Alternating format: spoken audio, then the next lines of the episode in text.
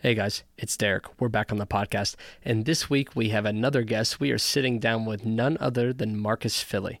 Now, for those of you that don't know who Marcus is, Marcus is first and foremost a husband and a father, but he is also the founder of Revival Strength, Functional Bodybuilding, and Revive RX, as well as a six time individual CrossFit Games veteran. So we're extremely excited to have Marcus on the show we have a lot of very similar mindsets as they relate to training and mentality and all of those sorts of things. And so I think you're really going to appreciate the conversation.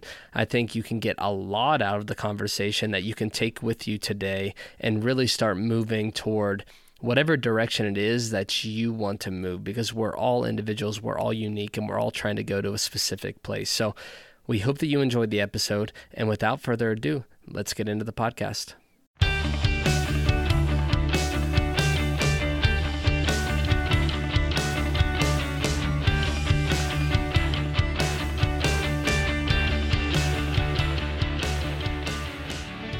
All right, everybody, welcome back to Ballistic Performance Radio. This is episode number 27, and we are here with Marcus Filly. Marcus, I'm going to let you go ahead and tell the folks a little bit about who you are, what you do, and why you do it.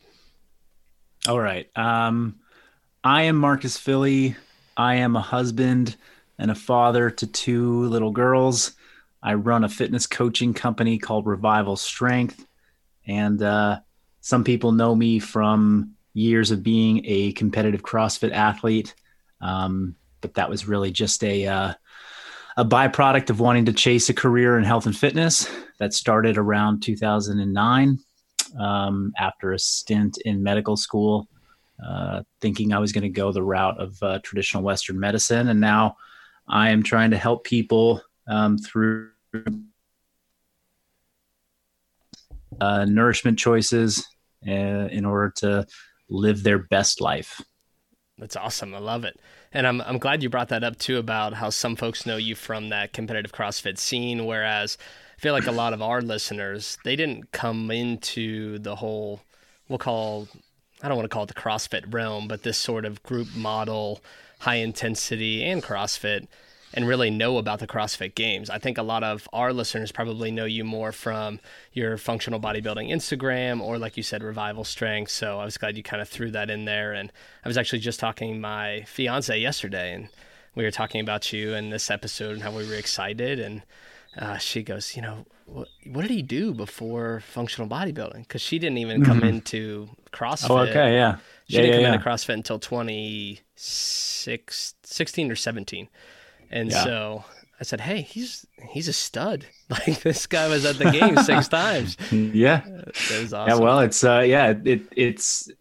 I mean, just like with anything, you know, like CrossFit, uh, they're gaining gaining new a new audience all the time, and you know, I've been out of the CrossFit game for about four years, so you know, it, it makes sense that there's quite a few people that that don't know that connection. It's interesting to me too because it's that was sort of the first couple years after CrossFit was that that was all people wanted to ask me about it was like, Hey, when are you going to go back to doing CrossFit competitions? And I'm like, I'm, I'm not, I'm like, not going back to that. yeah, it's, it's, it's definitely unique. And I think we're, we'll talk a little bit more about that later in terms of the new audience, like you just mentioned. Uh, but we started this yesterday actually with Spencer for the first time. And so we figured we continue it on to kick off these episodes and we're going to do some rapid fire uh, questions. Cool. All right. So we'll start out. Let's say, what's your favorite exercise or movement? I love the uh, barbell snatch. Okay. I feel like that one doesn't come up often. What do you like about it? The complexity? Yeah, complexity. It just um, looks looks athletic, feels athletic. It uh, demands, you know, it demands strength and power, but like the the positional strength and mobility and flexibility of of the snatch, I like. Cool. And now, obviously, you're not in this scene per se anymore. But back when you were, what was your favorite CrossFit workout? I Jackie probably. That's uh, for those listeners who don't know. It's a thousand meter row into fifty barbell, empty barbell, forty five pound thrust thrusters and then 30 pull-ups and uh, it was just something I was quite good at. I think um, it was a regional workout one year and I I don't know. I think my time right now my my best time ever was like 502 or 503 and I was like I, I was I basically shaved off every possible second I could think of, minus rowing faster. And, and I was like, I'm I'm retiring this workout until yeah, like I feel confident. You had the barbell balanced on the flywheel and just picked that thing up and gripped it and ripped it. Right, right. Um, I was that was going to be my next question was did you do Jackie? Were you in regionals that year that they did Jackie? Because I know that was quite a few years ago now, but I did like that when they incorporated that into it. Yeah, I was in regionals. That was the first year I qualified as an individual competitor of the games. My time was 507. Uh, Jason Khalipa beat me by like a second.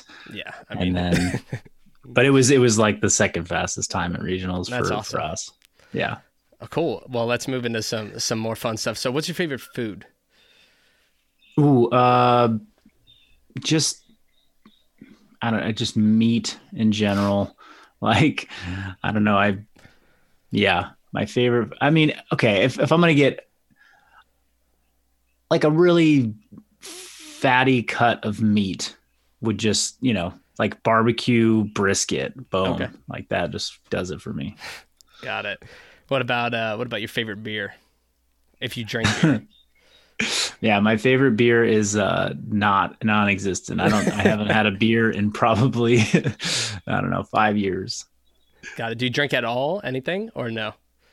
Um, I I will very very infrequently drink a glass of wine or like a cider. Um, I try and just save that for, you know, pairing with like a, a really nice meal out. Gotcha. That's a good way to do it. That's kind of Ashley. We're not going. We're not going out these days. yeah, yeah, especially now. We're the same way. We kind of try to save it for special occasions and holidays. Uh, what about your favorite movie? Yeah. Um, probably Caddyshack. You know, that's like a classic that I grew up on, and I, I haven't seen it in a couple years, but not a lot of time with two little kids to watch movies. Let's put it that way. Oh yeah, I'm sure. Especially because how old are your girls? One and three. Oh yeah, you you don't have a life right now. Besides, you you got the business and the girls. Exactly. Yeah. Uh, okay, well then, I mean, the next one might be a wash then. But what about favorite TV show? Maybe you watched it in the past. Oh no, my wife and I still still check out you know a decent amount of Netflix and YouTube shorts. We don't get into like like regular network cable. We don't even have that, but uh, we watched um, Unorthodox on uh, Netflix recently. That was really good, and we were like devastated when we realized there was only a four it was only four episodes. We're like wait what? Like we finally we were like hooked and we're like okay great. We got how many more do we have? Like oh it's done. That's brutal. That's yeah, always it disappointing. it was she she was sad about it for a couple a couple days. I'm sure. It's so funny because you know now because you're binging everything when you start watching it it's right. I feel like people are not going to be able to relate uh, back when either a new movie would come out and you had to wait a year to the next one, like the Harry Potter series, for example, or right, or any of these series on TV, and having to wait until that that next season to come out. Oh yeah. Man. All right. What about uh, what superhero would you be? Um, I don't know. Like one of the, you know, I'm more like thinking about. It, it's like I'm more I'm more into the the superheroes that have like the mind con- not like mind control, but they can like see what people feel and like like the Jean Grey Professor Xavier types, not like the I need to be like beastly Hulk like and just crushing cars and stuff. I don't need that. I don't need like to be stronger. I want to be like more mentally powerful and and attuned. Do you think that's because you're already fit and like a strong individual? You're like, I, I got that covered. I can. I want to do something I I can't do. Maybe, yeah. I mean, it's certainly it's more of like what where am I not you know where what are my deficits as a as a human um but also that like you know being like extra strong and like you go we're go, we're all going through a time right now where it's just like how it's it's forcing us all to rethink like well from a physical standpoint like what what's excessive and what's what do we need like what's the purpose of movement? Why are we even doing it? Like, why are we trying to get so huge? Why are we trying to get muscular? Like, why are you trying to get big? Hypertrophy is dead right now for a lot mm-hmm. of people. Like, there's no point, you know, it's like no one can see your body. There's no beach to go to to flex, you know, there's like, and it's hard. And it's like when you're stuck in your home, you have limited equipment or, you know, you're really forced to like look at what's important, what are the priorities in life. Like, you know, putting on 30 pounds of muscle just seems very, I don't know. Yeah. It's I, hard to connect to. I completely agree. And we'll definitely get into that later because that's exactly what I want to kind of touch on and spend the most of our time. All right. We got a Yeah. couple left here. Would Sure. you rather wear sweatpants every day for the rest of your life or never be able to wear sweatpants again?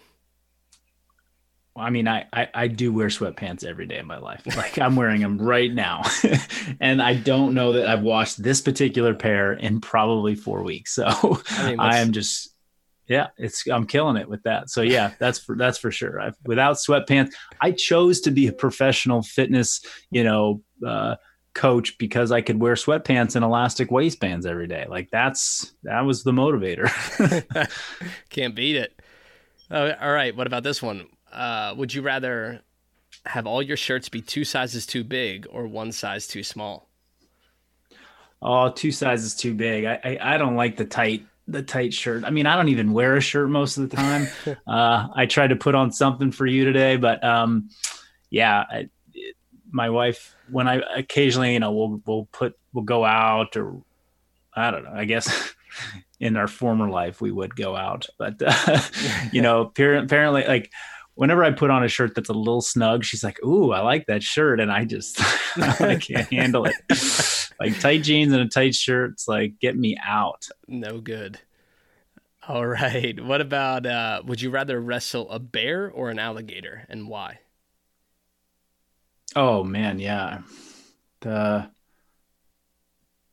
yeah, that just sounds that those options just sound terrible. I mean, probably a bear because the alligator would likely be associated with some water. And I'm like, I'm just I'm already going to be stressed enough. Don't put me in water to to also like add to my anxiety and drowning fear. So yeah, no thanks. I'll go with the bear, and I'll I'll get crushed either way. That's what if I uh, li- if I live, that'll that'll be a bonus. I said. The exact same thing about the water because I you'd just be Yeah. even more uncomfortable. And then uh, yesterday, Oh yeah, Spencer's immediate response was like, "Dude, have you not seen The Revenant? Like, did you see what that bear did to Leonardo DiCaprio?" dude. trust me, bro. The the allig- the crocodile alligator is gonna do just as just as much damage, if not more. yeah, you're you're screwed either way.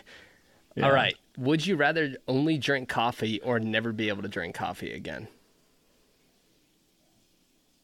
Right.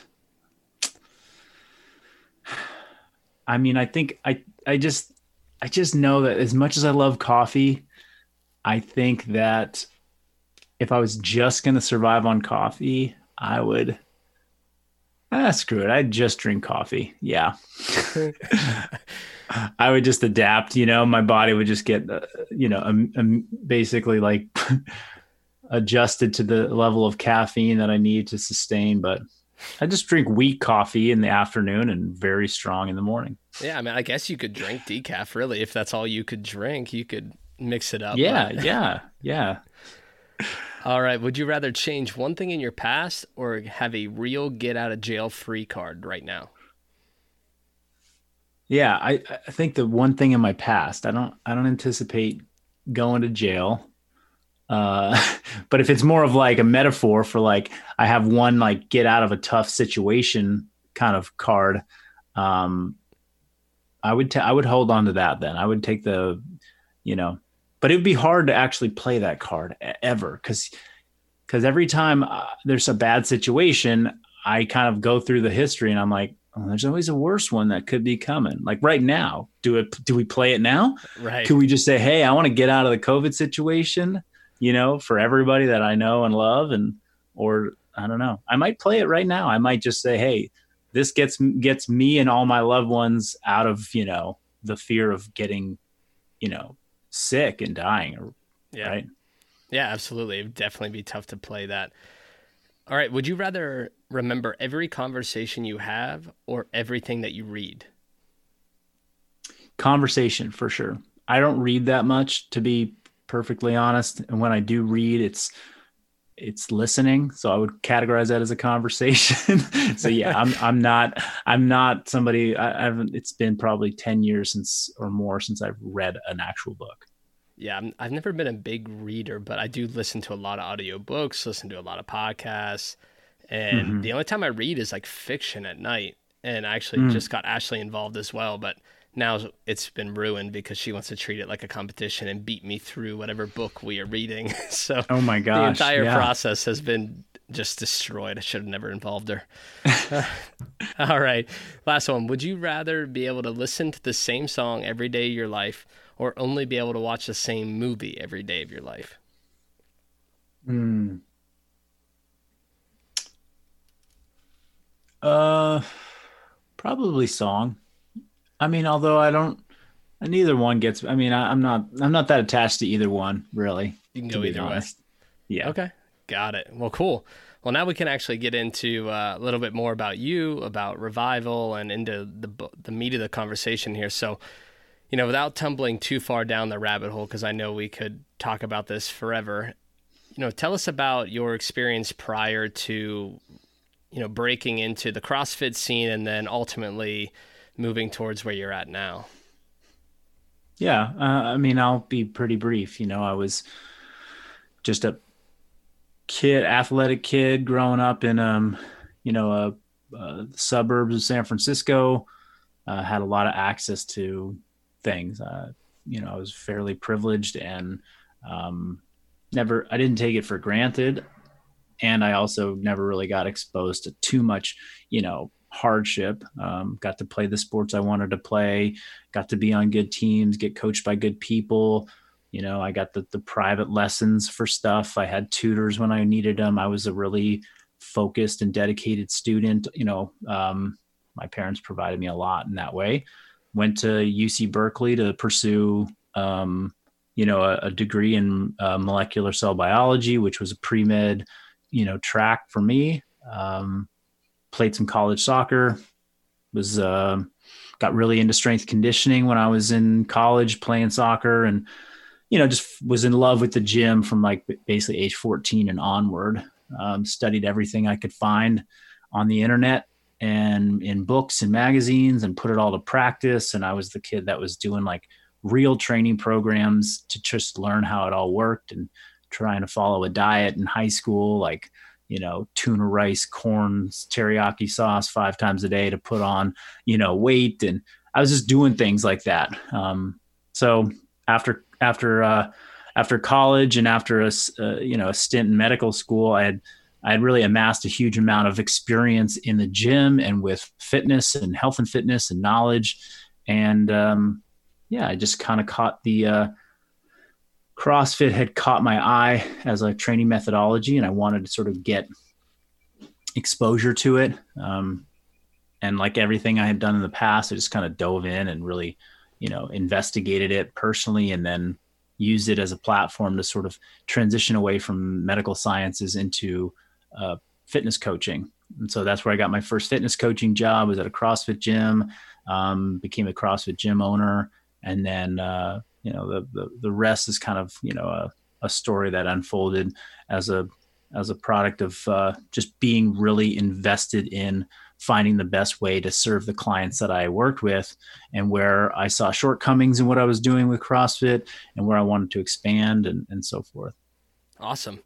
And I kind of went through a similar experience and I don't know if this was exactly what happened to you, but did you find yourself when you were in med school thinking that there's got to be a better way to do it. And then when you discovered the CrossFit methodology, you thought, hey, I can use this as a segue into what I think will better help my clients?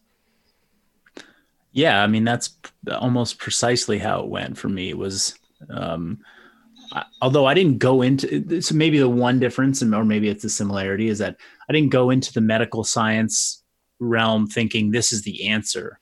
I went in knowing it wasn't the answer, and that there was an answer that involved more or less what we can do today with kind of a comprehensive health and wellness program uh, with fitness involved but uh, I thought, you know, okay, I'll I'll do the medical science. I'll get the medical degree. I'll use that as my sort of platform and uh, way to command, you know, kind of like the the community's respect. Um, put some letters behind my name that are, you know, generally well respected, and then kind of develop something new. Um, just that once I realized how hard it was going to be to get get to those letters at the end of the name, I was like, eh, "This is maybe not the best use of my energy right now." Yeah, no, I think it was a, a similar experience. My goal was to go to. I was back and forth between PA school and med school, and I had all the prereqs for either one, and uh, I really had no clue what I was doing. I was like that senior who was. Uh, you know, everyone was talking about I already applied to X, Y, and Z schools. This is where I'm going. This is what I'm doing. And I was like, hey, I, I haven't applied anywhere because I don't know what the hell I want to do with my mm-hmm. life. And yeah. uh, that's when I found CrossFit. And that's when I just scrapped all those plans and thought, I'm just going to coach. Like, I think I can be more be a more effective coach than I ever could be and enjoy it way more than I ever could being in mm. either a private practice or hospital or whatever it may be. Sure. Yeah. Yeah. I might have been just a few years before that where the CrossFit model and the CrossFit like community and at least just like the micro gym kind of culture hadn't really taken off yet. It was just starting. And so, you know, the when I was applying to medical school, it was 2006, 2007 and that was that was pre the you know the mega CrossFit gym boom. Um, so it just the model wasn't there in front of me, the the example mm-hmm. uh, to, for me to sort of, you know, latch onto. Yeah, that makes perfect sense because I was a little bit later. I, this was 2012, and so there were starting to be some of these affiliates that were successful, but it still wasn't. Oh, yeah. Obviously, it wasn't the saturated market that it is now, but it was enough to kind yeah. of give you an idea of, oh, maybe I could make a career out of this, and so sure. that kind of helped yeah. guide. Uh, so you talked about that's how you got into your first coaching position or your first, you know, job in fitness. And what did you say? That you were coaching at an affiliate? I was, yeah, right, right around here by where I live now. Oh, okay, awesome. Yeah. And was there a moment when you started coaching that you thought, well, you might have had this moment before, but like this could be a legitimate career, or was it really just pursuing a passion and hoping that the career could transpire out of it? Yeah, I don't think I ever, you know, I was in a, again, I was in a very fortunate situation to not I didn't start to think about is this going to be a legit career for a number of years. I had literally just, you know, the story goes is that after college, I was extreme. I was like, I, I deferred enrollment into medical school two years. So I didn't go from med- from college right into medical school. I took some time off. One, I mean, pr- primarily because I was so burnt and just depressed and destroyed from you know college that i needed some time to sort of regroup i couldn't imagine going into another eight year grind of you know medical school right away and then um and then medical school itself like you know there was going there not being 100% certain that this was my calling and what i needed to do also being a very anxious dr- driven student in, in person like i just worked myself to death you know, not because medical school demanded that much. Like people people know medical school is hard. I made it probably 10x harder than it needed to be.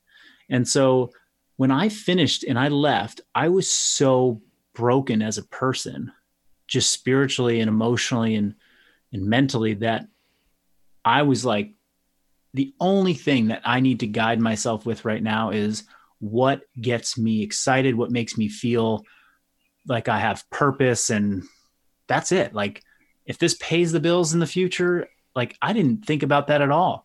I moved home with my parents. I lived in the, you know, room above the garage. They fed me, they gave me a place to stay. My expenses were low. I worked at a coffee shop as a barista to try and make a little extra money so I could just have some spending money, not because I needed to pay rent. I started coaching because I wanted to do it.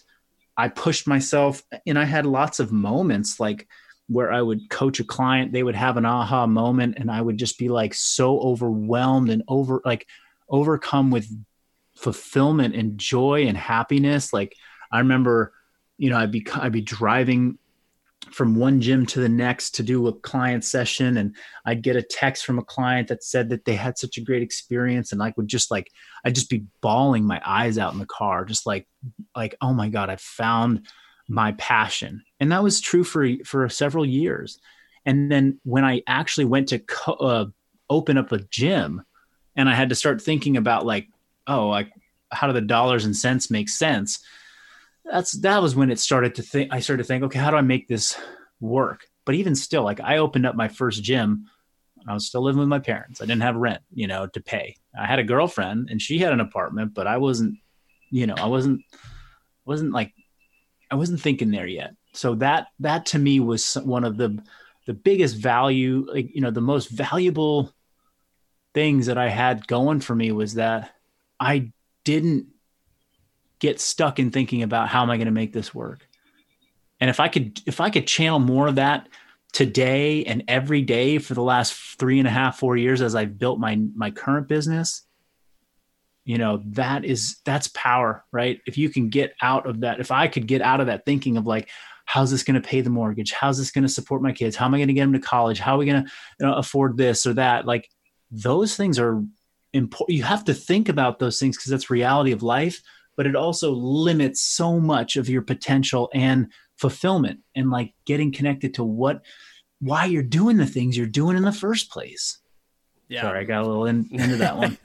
no, I love that. That was awesome. And we have a very similar upbringing by the the descriptions you were given there. And I think it at least for me, it gives me that incentive of, all right, I want to make sure that I can provide that for my future family of like, hey, I don't want you to have to worry how your passion is going to is going to pay your or create fa- financial stability for you i want you to just yeah. pursue it because that's what you're passionate about and if you're right. if you're truly passionate about it and you're good at what you do like those opportunities will come the the finances will come with it and so i yes i think that's a huge blessing and obviously something that not everybody is fortunate enough to have but having right. that that foundation of the family and the financial stability that's along with that and the support from them is huge.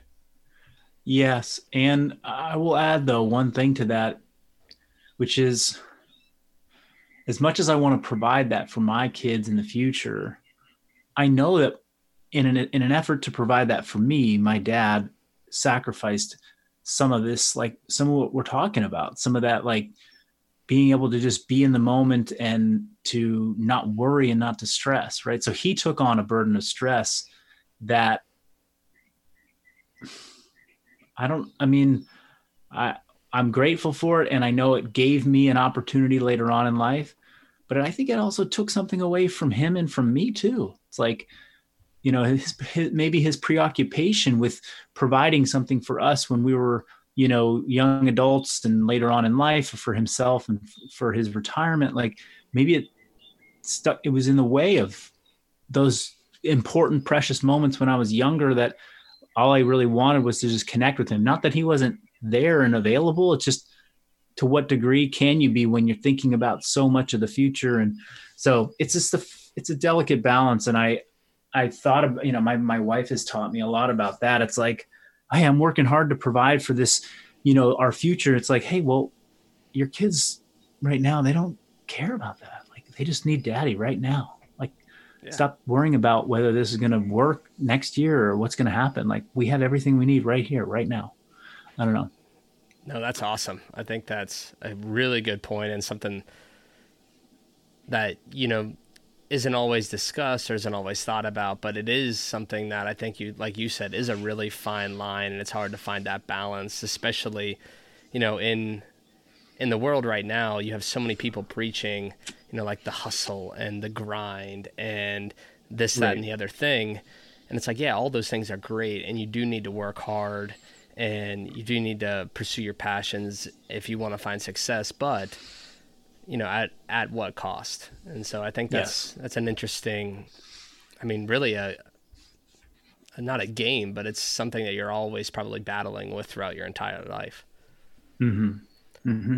Well awesome. Now we'll bring it back a little bit. So all that being said and getting into coaching and owning your first affiliate, you know, what was the transition like going from opening that affiliate? I'm assuming were you at the CrossFit Games already at that point? Were you in the competitive scene or not? Yeah, I was. Okay, so you were. Yeah, I remember we opened up. We opened up the gym, and uh, we in like May, and we competed at the games in July. So we were like, like the first month of the gym, we're like doing, you know, we're we're training for the the games too. Was, yeah, yeah. So that had to be a little hectic. And through all of that, you know, how long were did you own that affiliate, or maybe you still own it? And then what was the transition like going from competing, owning that affiliate to now obviously pulling away from the competitive scene, starting this new business in revival strength, and you know, really where we're at now. Mm-hmm.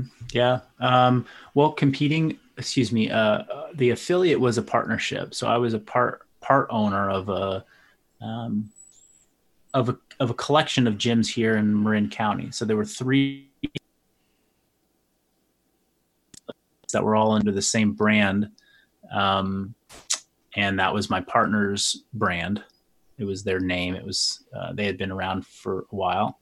Um, we opened up a, a satellite location or you know another location in my hometown.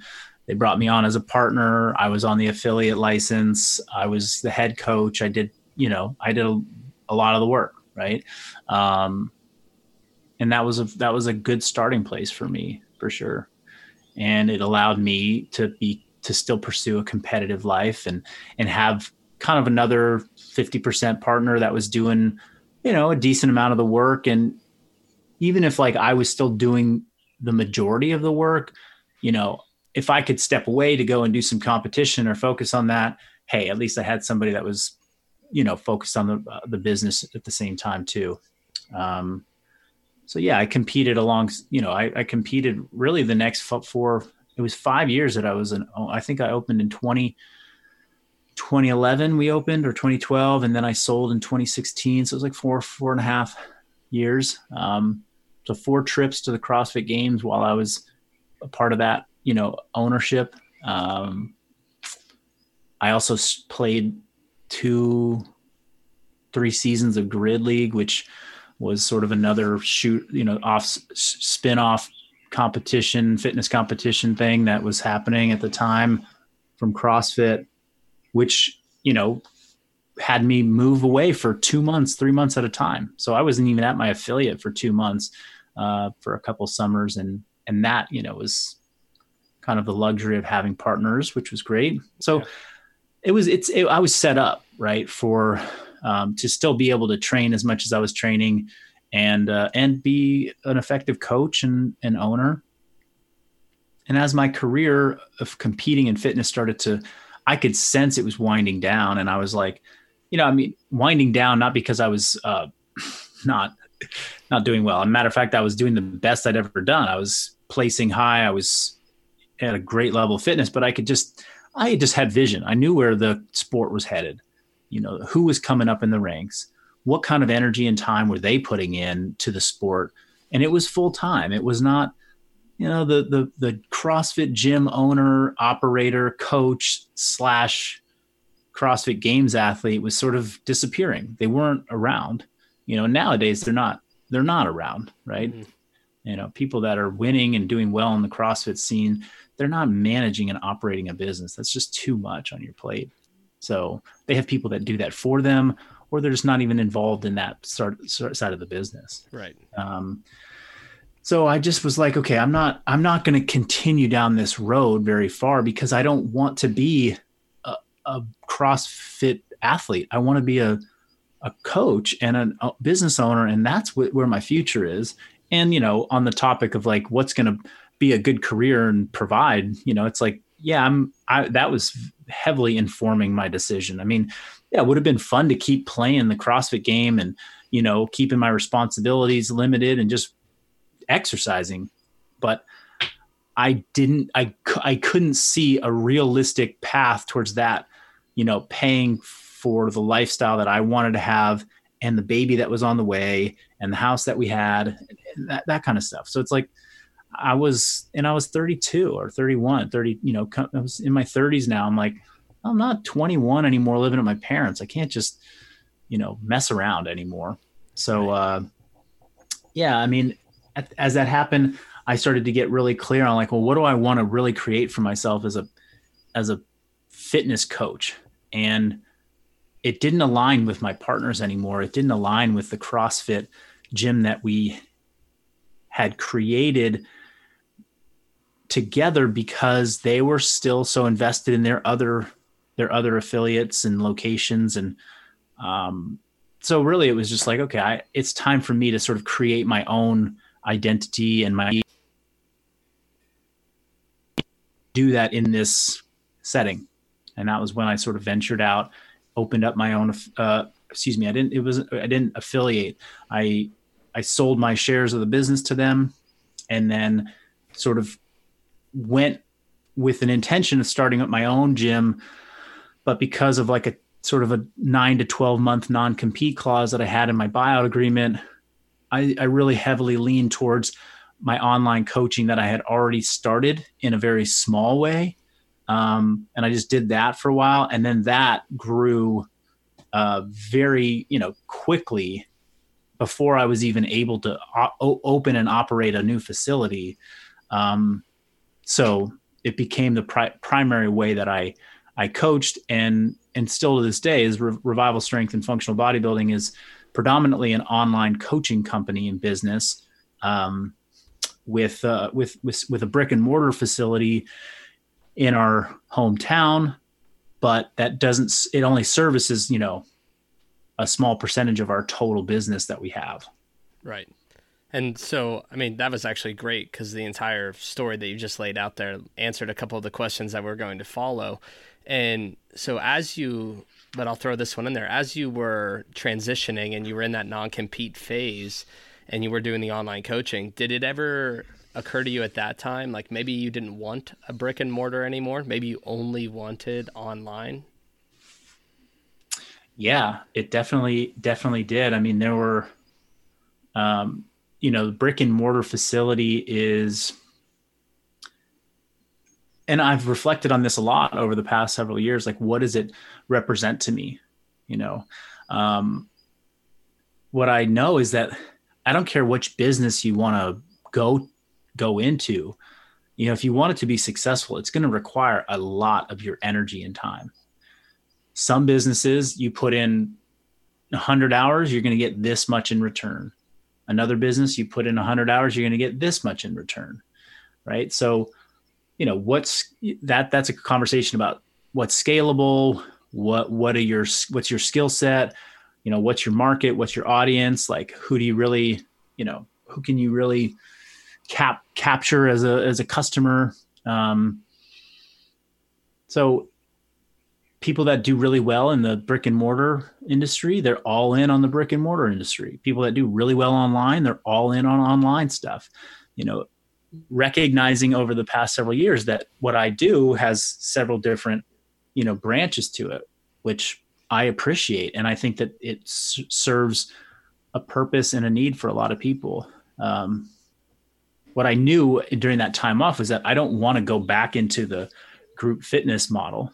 Like I certainly, I, I, I learned how to do it pretty well. We had a good, we had a, a successful affiliate that's still there to this day um, and is doing good work. I mean, granted, they're not open right now, but um, you know, and, and I I know I played a huge part in laying that foundation. Although it's been enough time that they've sort of, you know, p- pivoted and made made kind of their own way of things since I left. Um, I knew I could do another thing like that, but I was I was kind of committed to doing it differently. You know, getting into more personalized coaching, and so, you know, now I just see the brick and mortar facility as it's very much aligned with the online coaching service that we offer. It's the same coaching service, although when people come to our facility, they have the benefit of getting to be around us in person and us to see them, but they're very much self guided, just as our online clientele are self guided personal coaching. Um, so that made it make sense. Two, you know, having a brick and mortar facility is something that you can feel every day. Whereas online and coaching individuals online, you get these powerful relationships that can be built. And sometimes it's hard to actually feel the impact that you're having if you're, you know, if you have a big social media uh, influence and you're influencing people that way. And you get nice messages and you get nice testimonials and feedback from time to time. But we, we don't see people and you don't actually talk to them. You don't have that like face to face contact. Um, it can be, it, it can get a little lonely and hard to like just see and feel your impact. So having the brick and mortar facility allowed for that. It also is creates a home for you know a, a staff and for coaches and for people that work together. And something that COVID nineteen pandemic has taught us is that as a team, you know, we still are very connected virtually, but without seeing each other on a regular basis, it's it becomes hard to feel that like unified sense of purpose as a team. So, um, yeah, it, it's it's still such a valuable. And then, uh, gosh, I mean, the relationships to the clients that come to our on-site facility, and and just the ability to say, hey, in my local community, the the county that I grew up in, I'm able to offer something that I've always dreamt of offering to people to provide a way to pursue health and fitness that feels really authentic and real and valuable. Um, that was the dream that like kind of carried me and helped me leave medical school. Yeah. So like I, that to me is I don't want to give up on that. You know, I, I I don't I didn't want to give up on that. I wanted that was something that was still very important to me to to hold on to and to make um, continue to be a reality. Yeah, no, I completely agree with everything you said, and I think a lot you made a lot of really good points, especially about you know it being real, feeling it, knowing that you're it's really you're creating yourself like a home base, like you said, not only to have to develop a team and a staff, but really something that you can see and feel that the business that you build online is transcending into you know real life as well or at least the physical presence and yeah. I think that's awesome. And we've had that very similar talk, Ashley and I, of, you know, hey, we're running this online business, but we still think it's important to have some kind of brick and mortar physical location, even if it's a very small footprint relative to the massive affiliates and micro gyms that you see now. Yeah. For specifically those reasons that you were talking about. So that's really cool. Yeah. And all that being said about revival strength, you know, what what's really your mission with revival strength? Well, nowadays it is um I think it's it's really connected to uh, you know, uh, gosh, it's it's sort of been changing and sort of evolving, rather evolving since we've started as a company. Um, I, I would say that it's showcasing and um, uh, maybe not showcasing, but just educating the audience on ways to approach fitness, health and fitness that are you know more maybe less sexy but more sustainable and more like rooted in what people want right? So i think there's i think it's safe to say that the fitness industry has been truly built on selling quick solutions and letting people telling people that they have a problem that they need to fix right? So first fitness industry says you ha- you're broken and then they come in with the fix and then they tell you how quickly it's going to happen. And so it's just this feedback loop that's just it's it's kind of and crossfit played into it too right you know high intensity you're going to work out in less time and fix all your sh- your stuff right 15 minutes of high intensity a day. That's all you need to be generally physically prepared. Um, I'm not saying that CrossFit was like, you know, the problem or, but they were part of the, the whole system, despite wanting to position themselves as different, you know. And there are pl- there are plenty of things that were different about CrossFit and very valuable and and real. Uh, so I don't know. It's like no, with that in mind, and look, functional bodybuilding and revival strength, like in some ways, we're feeding into that too. But with the greater mission of like, okay, want to help people transcend out of that and see that there's like there there's more to fitness than just you have problems and you're going to fix it and we're going to fix it with a quick solution that it's you, you don't have a pro like you don't have a problem you have an opportunity to kind of take take this part of life which is you know movement and self-care and apply it in a way that's real that will last potentially your whole life. So that's the big mission is is to sort of paint fitness in a different light because I the reason I didn't go into personal training and I went to medical school is because when I started that journey the personal training and the audience that I saw and the way it was being done was just very much this like thing that just I didn't I couldn't really couldn't really get behind. You know, it was it was like I don't want to be like that guy, that personal trainer in the gym that's just sort of like doing it that way. Like it, it just didn't feel right, you know.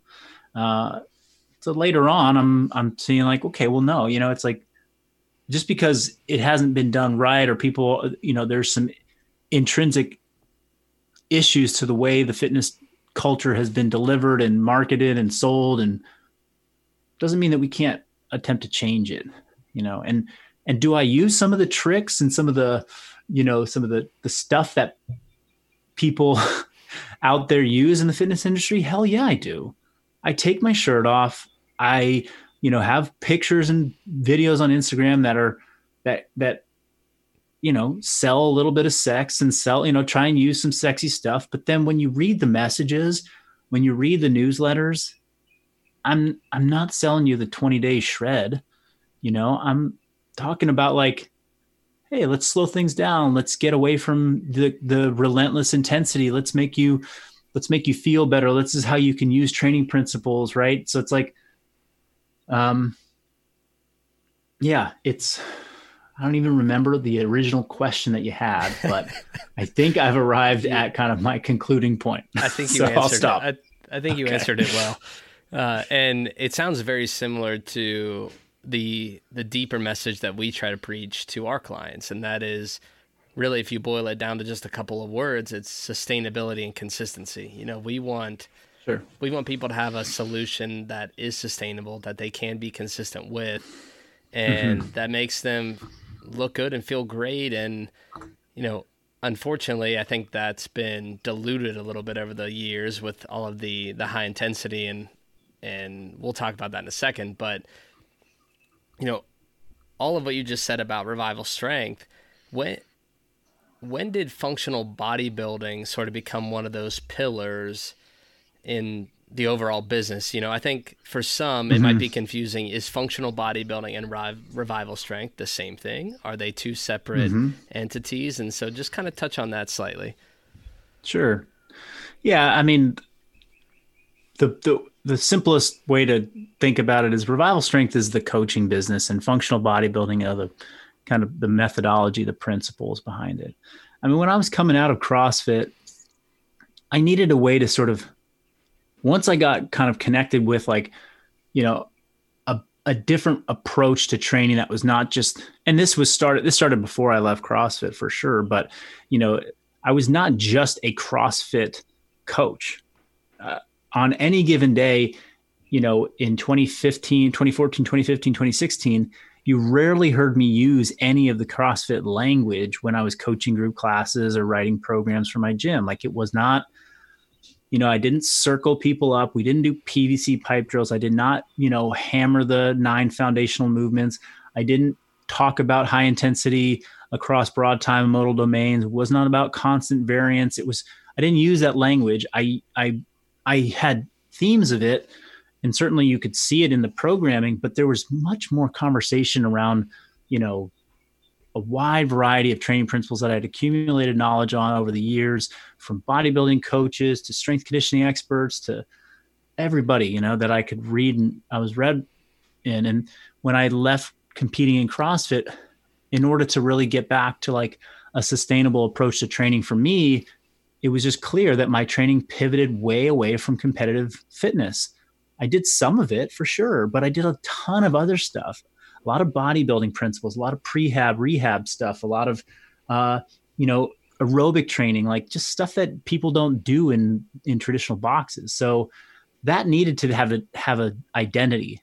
And when I was going through the training at the time, it really felt like it, it wasn't like a premeditated thing. I just was training for a period of like two months where I would do some like hypertrophy type work. I would do some, you know, box jumps and thrusters and assault bike and you know, and then some days I was doing banded work and I was like, man, this is like functional and kind of like bodybuilding. I got a good pump today. Like this felt like functional bodybuilding, you know, and that's what I just called it. You know, there was a day like September 20 something, 2016 on Instagram. I wrote it and then it like kind of stuck. So it really was just a way to sort of identify and, and separate from, hey, I'm I'm a CrossFit coach and athlete to no, I'm a functional bodybuilding coach and athlete now. And um, you want to learn about it, you want to get training, you want to get coaching, come to Revival Strength, and that's where you can you can do that.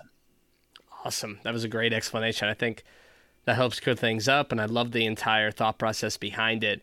And you talked about the language and the conversations that you're having with people, and to kind of link back in the the mindset we were talking about earlier do you have a lot of conversations with clients, whether they're your online clients or the in person brick and mortar, about their mindset around training, about understanding the basic principles and trusting the process and patience and all of those things that are associated with that? Like, do you believe that's an important component of this overall health and fitness that we're trying to cultivate for everybody?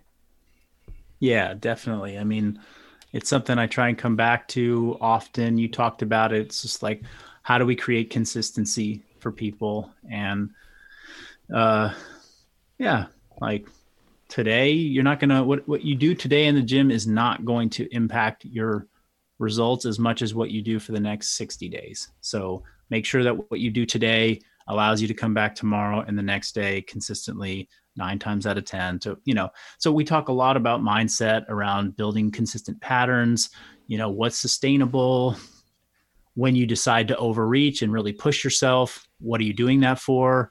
Is it for, is it because you believe it's going to get you to your goals quicker or, or, or something more realistic where it's like, it just allows you to feel something that inspires you, that challenges you as a person. And that's why you did it. Right. Like, why do I choose to do something hard and intense once a week. Not because it's like helping me live to 90, because it makes me feel alive and it makes me feel like I'm, you know, I'm not just dying, like, right?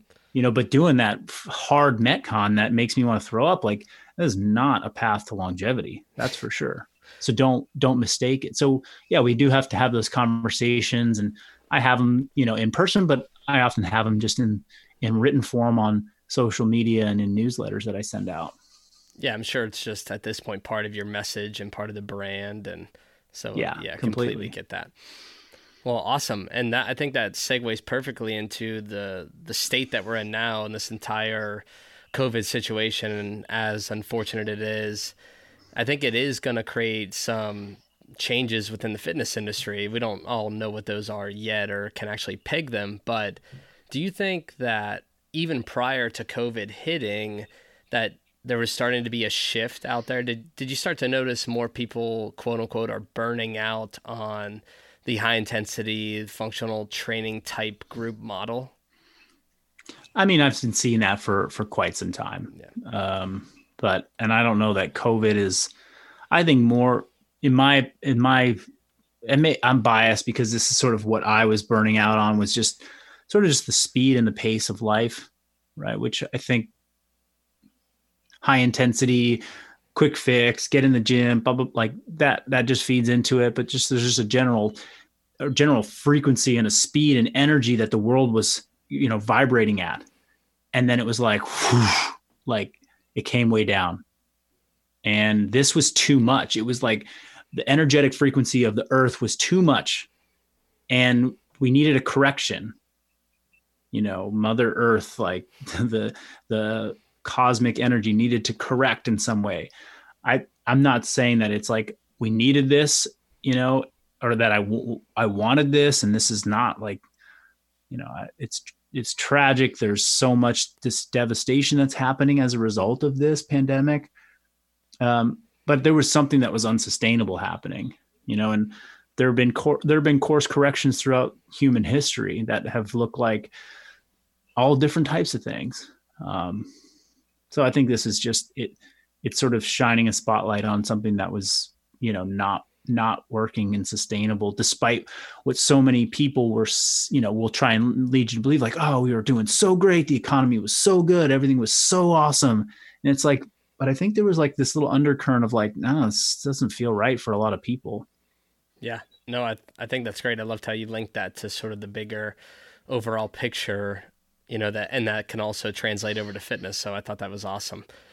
And a conversation that we've had with a lot of our clients and I've had with some other folks in the industry is I think the entire situation and everything slowing way down as you just described was actually a blessing in disguise for most people not only like in terms of their life and their relationships and just the speed of things as you mentioned but also a blessing in the way of a chance for their body to recover a chance for uh, to pull away from all of the intensity and all of the really the the demands you were placing on your body through all of that fitness.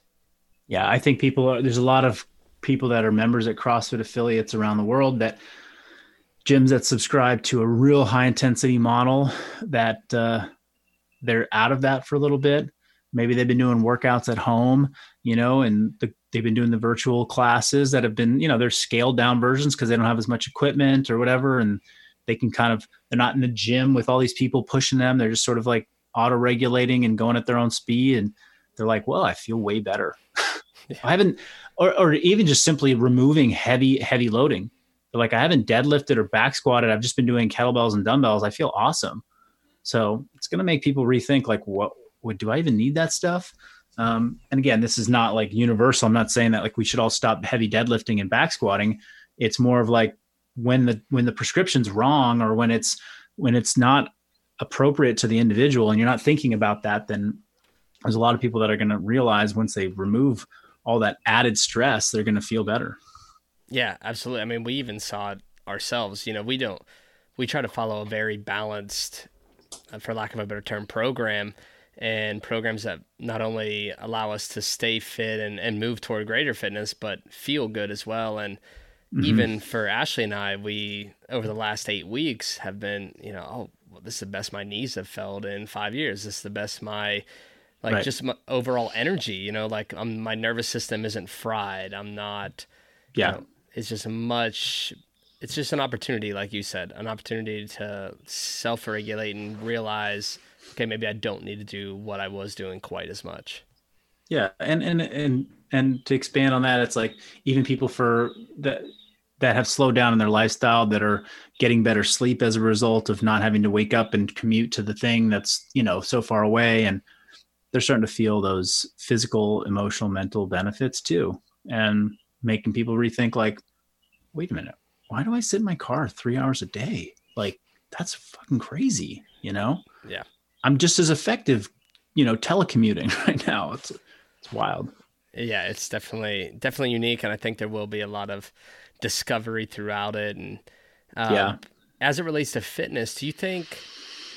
What do you think the shift will be after this finally we finally settle into this new normal? You know, do you think we'll see a lot of gyms and a lot of these micro gyms move towards a virtual presence? Do you think that, like we mentioned in the beginning, there's people who go all in on group model, brick and mortar, and they'll stay that way, and there's people who go all in and on the online model? Or do you think maybe we'll start to see more of this individual design, this one on one training, more of like that functional bodybuilding style emerge out of all of this? I mean, I, I believe it's just time will time will just tell. Like I, as much as I would would want to say like, oh, I think this is what's going to happen. You know, one thing I do know is that human beings have a very very short memory. you know, like uh, like if we get back to a normal way of life ish in six months from now, you know, and they'll just go with what feels easy and they'll just flow where the money's going and they'll just, you know, so um, I hope it doesn't happen that way where people are just doing the things that they they um, kind of mindlessness, but um, yeah, certainly in the short term, a lot of people are going to try and venture into virtual coaching, and there's plenty of obstacles there. But you know, when people are a lot of people are doing it, there's going to be a, a pretty quick growth curve, and so we'll see some of that.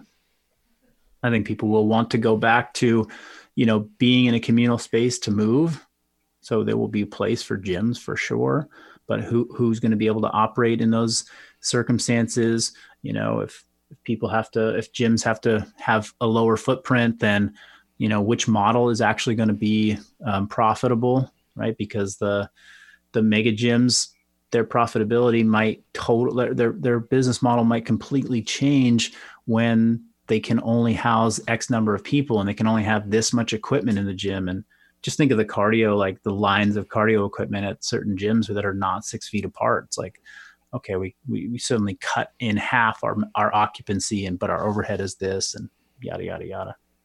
Yeah, I think it's definitely a complicated equation. I think it's fun to play the game of I think it'll go this way, I think it'll go that way. But like you said, I don't think anybody can peg it right now.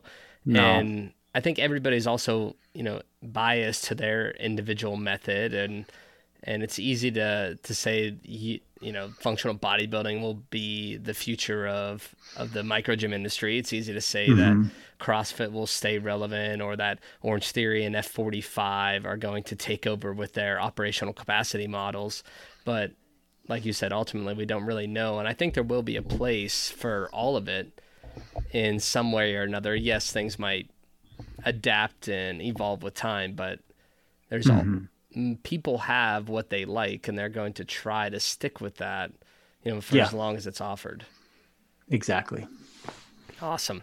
Well, in closing today, I just have one question for you, and it's it's kind of a doozy, but you know, if you could leave every, all the listeners with a couple of things that they could take with them today and start moving in the right direction, or even a couple just nuggets of advice that they can start to think about and maybe these are conversations you have with your current clients you know what would a, a few of those things be